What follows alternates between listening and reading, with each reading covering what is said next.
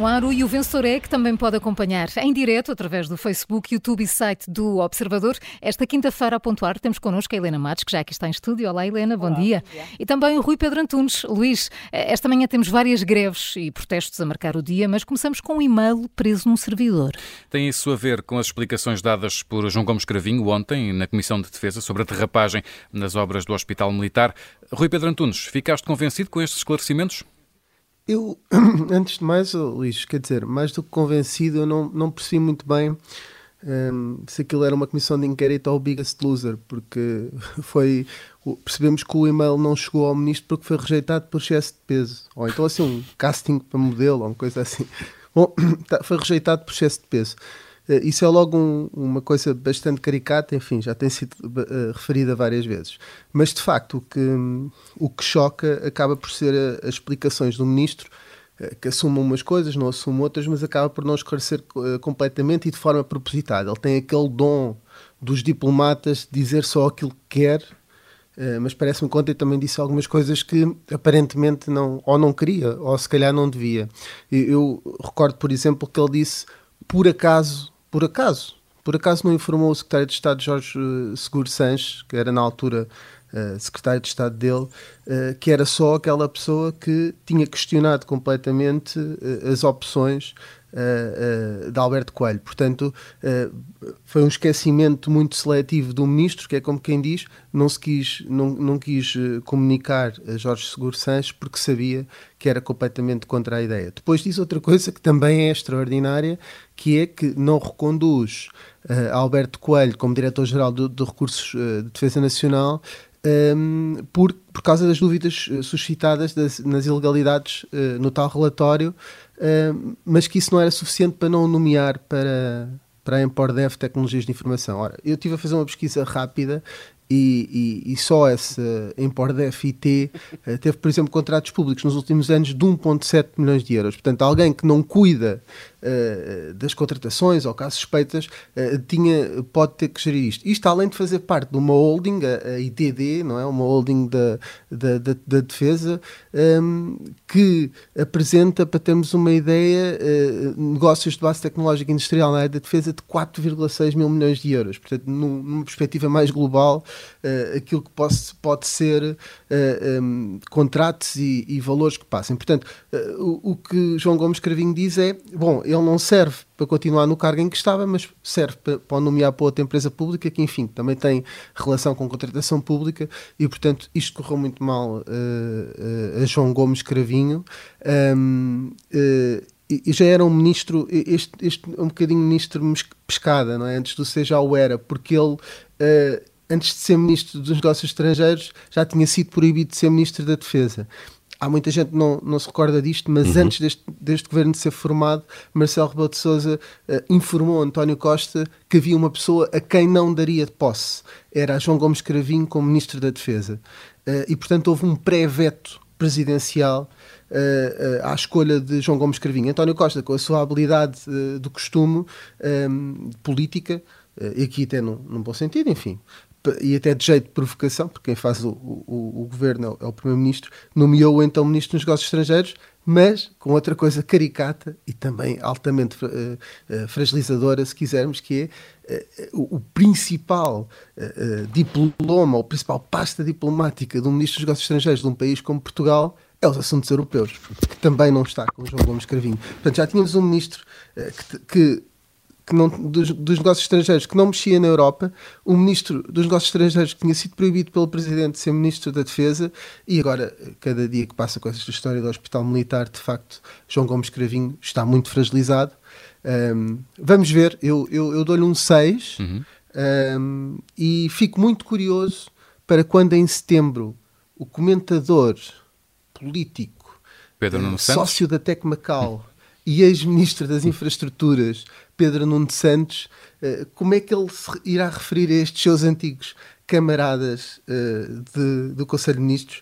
E estou muito curioso também com, com essa opção, isto por falar em, em novas vidas de ministros, até porque Pedro Nuno Santos era conhecido por mandar longas mensagens a comentadores políticos. Eu espero que a caixa de mensagens dele encha tanto como ele encheu o juízo dos comentadores que o comentavam a ele. A não ser que fique, fique preso no, no servidor. Um a... Exato Exatamente, fica aqui um César Gomes Cravinho uh, sob revisão uh, do, do futuro uh, comentador político Pedro Nuno Santos, que estou muito curioso do que é que ele tem para dizer em setembro, ainda falta algum tempo, um, sobre estes, estas, estas as prestações dos seus antigos camaradas de governo. Fica então essa expectativa. José Manuel Fernandes, como é que acompanhaste também estas explicações de, de João Gomes Cravinho? Epá, com alguma inveja, eu também gostava de ter um servidor daqueles. Pá um servidor daqueles às vezes dava muito, muito a propósito, não é? Portanto, nós tínhamos os lápis, de, às vezes aquelas comissões de inquérito, assistimos àqueles lápis de memória, não me lembro, não me recordo, mas ninguém se recordou, ninguém teve ideia de dizer não cabia no servidor.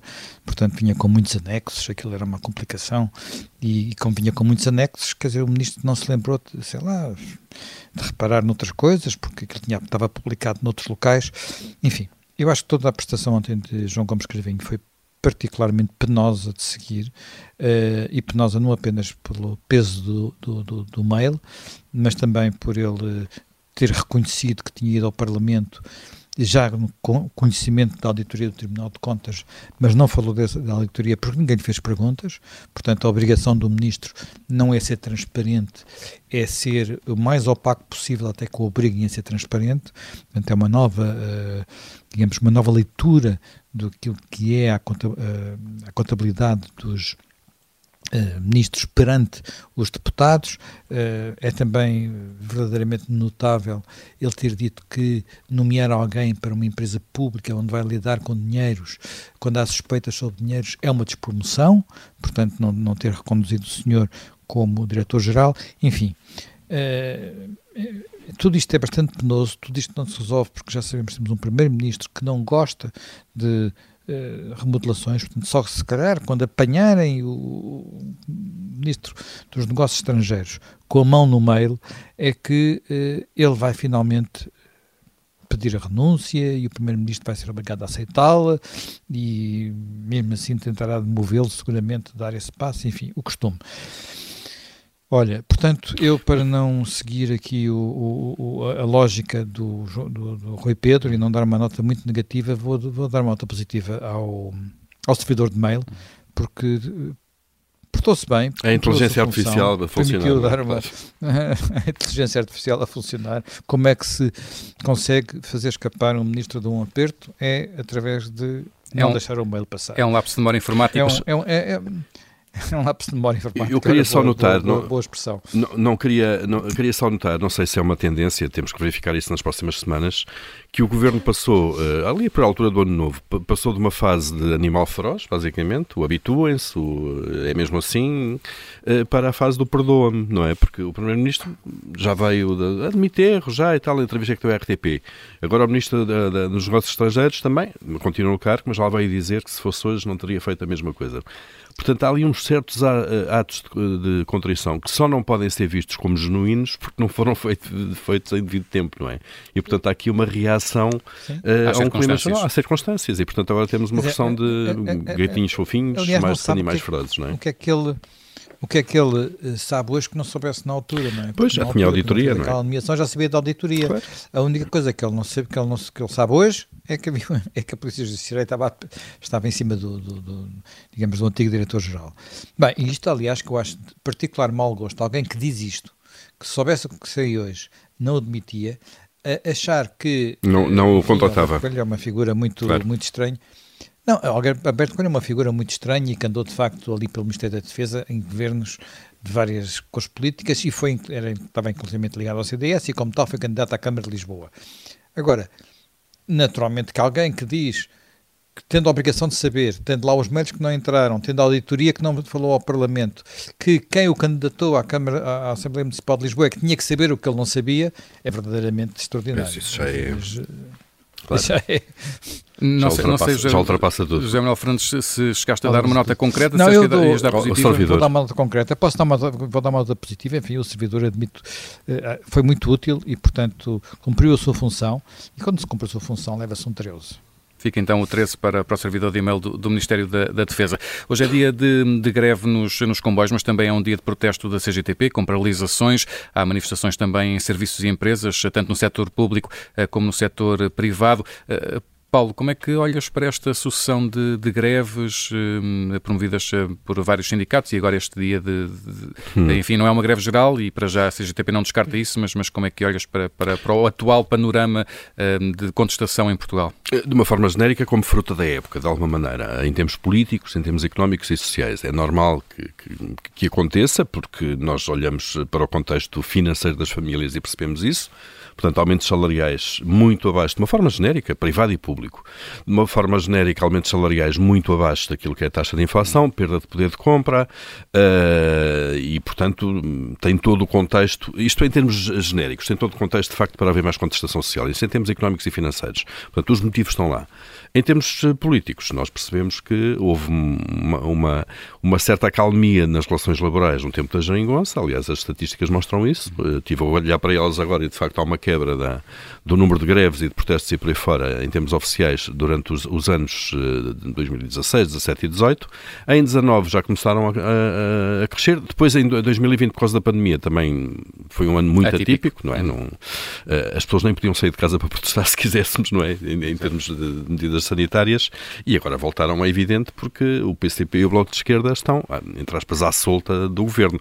E, portanto, é normal. Mas eu queria, sobretudo, ah, e, portanto, é, é normal, a contestação ah, tinha que, tinha que haver, até um, uma válvula de escape, quando ela é, é de alguma forma enquadrada institucionalmente, mas eu queria só olhar aqui para casos muito concretos de greves e conflitos pontuais prolongadíssimos. É o caso da CP, uhum. que são semanas, são meses. Nós olhamos para os últimos meses uh, e, e, é recorrente, e, portanto há um conflito. Duas semanas. Duas semanas esta, e é o caso dos professores. São casos diferentes, uma, uma empresa, outra é um, é um, é um, serviço público, mas também há um conflito, há um conflito uh, prolongado.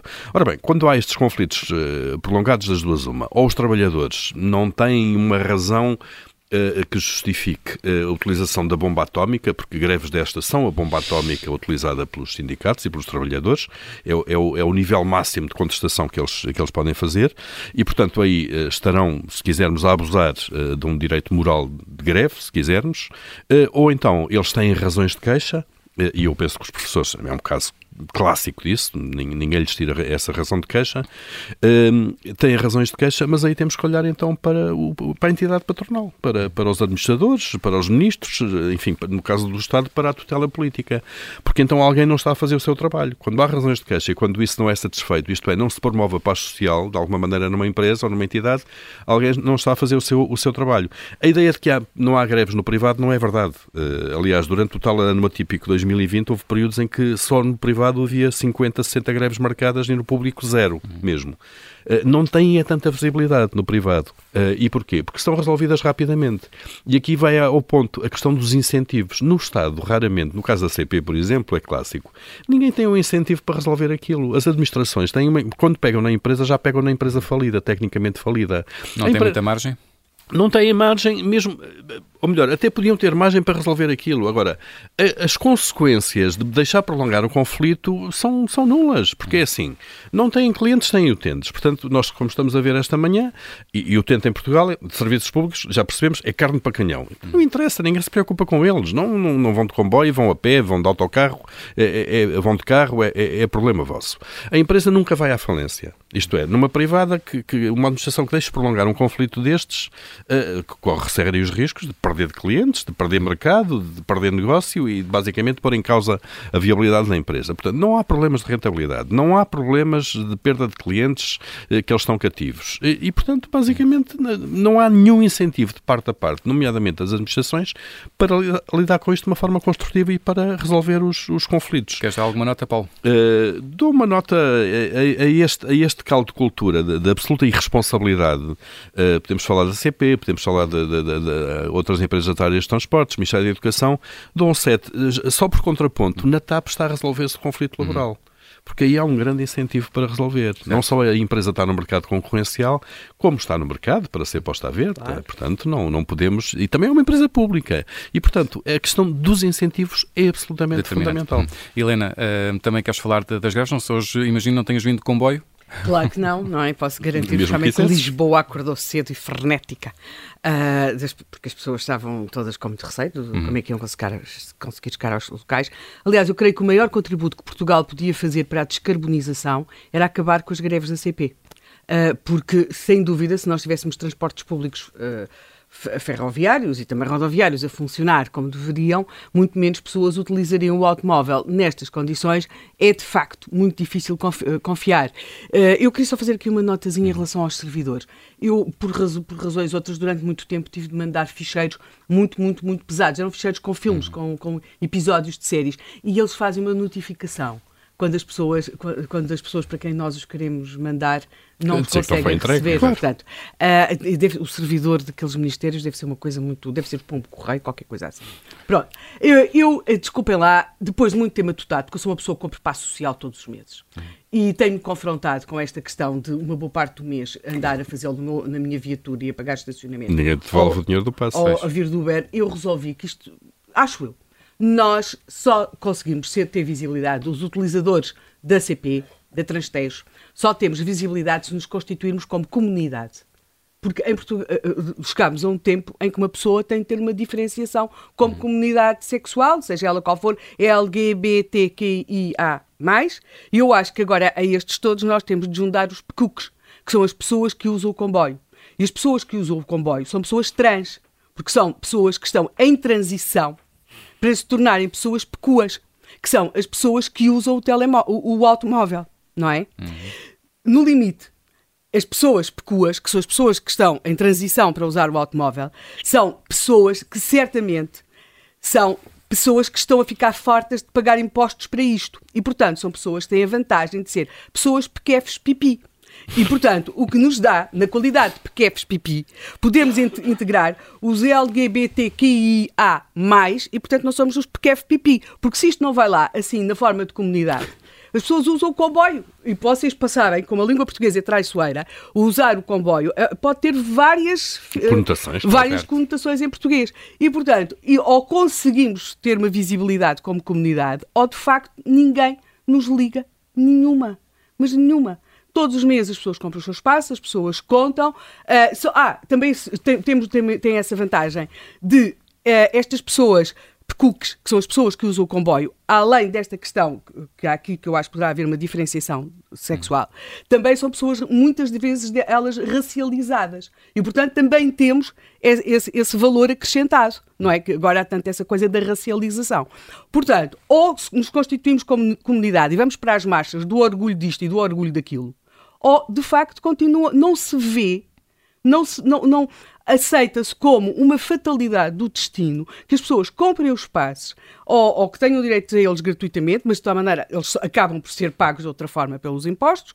E, e, não, e depois não possam e, usar os transportes. E não podem usar os transportes. E depois enche-se a boca com a descarbonização, com as cidades verdes, com o VAT de transportes públicos. Com... É isso, as pessoas é que são péssimas, porque não, são, não utilizam claro, os transportes fazem públicos. Aquela conversa dizer, não, são egoístas, não é? Fazem Exato. aquela conversa de ondoca, mas sei lá, porque é que não vai de, porque é que não vai de comboio, de autocarro, sei lá. Claro, não deixa carro. Não pode, claro. porque eles não andam. Queres dar alguma nota, Helena? Ai, sim, é esta nova comunidade dou, dou porque eu acho que nós teremos de estar na marcha do orgulho ou qualquer outra coisa, ou da tristeza, seja do que for. Portanto, uh, uma coisa que está assim a começar, eu acho que uma pessoa tem de dar para aí um 14 ou um 15, uma coisa qualquer. Esta nova comunidade. Fica então por aqui. O vencedor é de hoje. Voltamos amanhã.